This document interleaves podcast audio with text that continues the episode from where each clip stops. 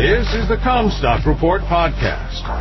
We are strong advocates for the American family farm and your top source for the agriculture markets. And now, here's your host, David Cruz.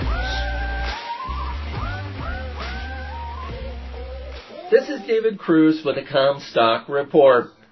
Russia is ready to bargain anytime Ukraine is. Odessa broker Viktor Korobko has been quick to vacate his premises whenever Odessa was threatened with attacks.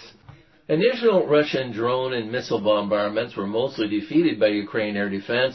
It appears those defenses have been degraded, with more drones and missiles getting through to targets, doing significant damage to Odessa grain port facilities. Leave it to say Russia intends to see to it that Ukraine cannot load grain. Higher wheat and oil prices work to Russia's favor as well. Kuroko recently related, old Soviet tradition says, bargain until the last minute and agree to what you can get then, if it's better than before. He is sure Russians would follow. If not, Ukraine will lose 27 million metric tons of seaborne exports, and that's what the world will lose. Generally, we speak of corn, wheat, sunmeal, and sun oil. Ukraine would slowly be shipping then approximately 2.7, maybe 3 million tons per month by all possible ways. It is 36 million tons per annum if it gets no worse another day, and it may. Not just because of war, too, because Ukrainian sun oil or corn or wheat be competing hard with European origins, and once the parties dissatisfied of such situation in Eastern Europe would either ration transit or simply increase costs for Ukrainian cargoes to be transmitted through this area. Kropo speculates that it may be that Ukrainian leadership aims to stop the corridor and hit Russian economically. So it comes with the most unpleasant moment, right ahead of new crop with bins full of old crop stocks yet.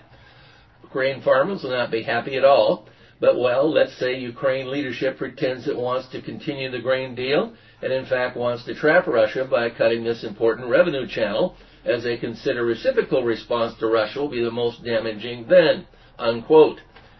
Kuroko expresses skepticism over his own government's motives, but it was Russia that ended the corridor. If Ukraine cannot ship grain, then likewise, why would they let Russia do so if they could stop it? Both sides have traded threats against civilian shipping in the Black Sea. Naval conflict will be a natural escalation of the war at this point. U.S. intelligence warns to expect attacks on civilian vessels in the Black Sea. Ukraine's railroad gauge is different than Europe's. Everything arriving or leaving the Ukraine border by train has to transfer from one rail system to another. The war effort is the first priority for railroads, guns, ammo, fuel, supplies going to the front. Eastern Europe will allow Ukraine grain to transit their countries, but it cannot be offloaded.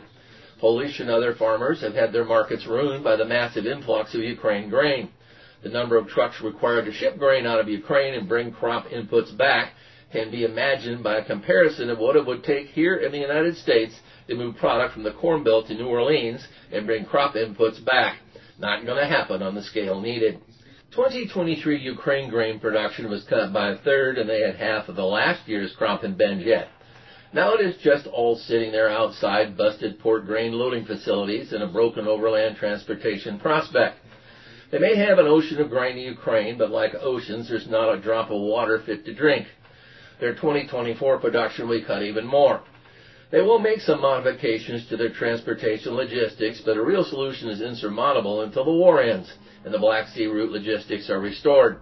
If the war ended tomorrow, they would have a season or more of fixing to do, and there's not a prospect at this moment of a quick end to the conflict.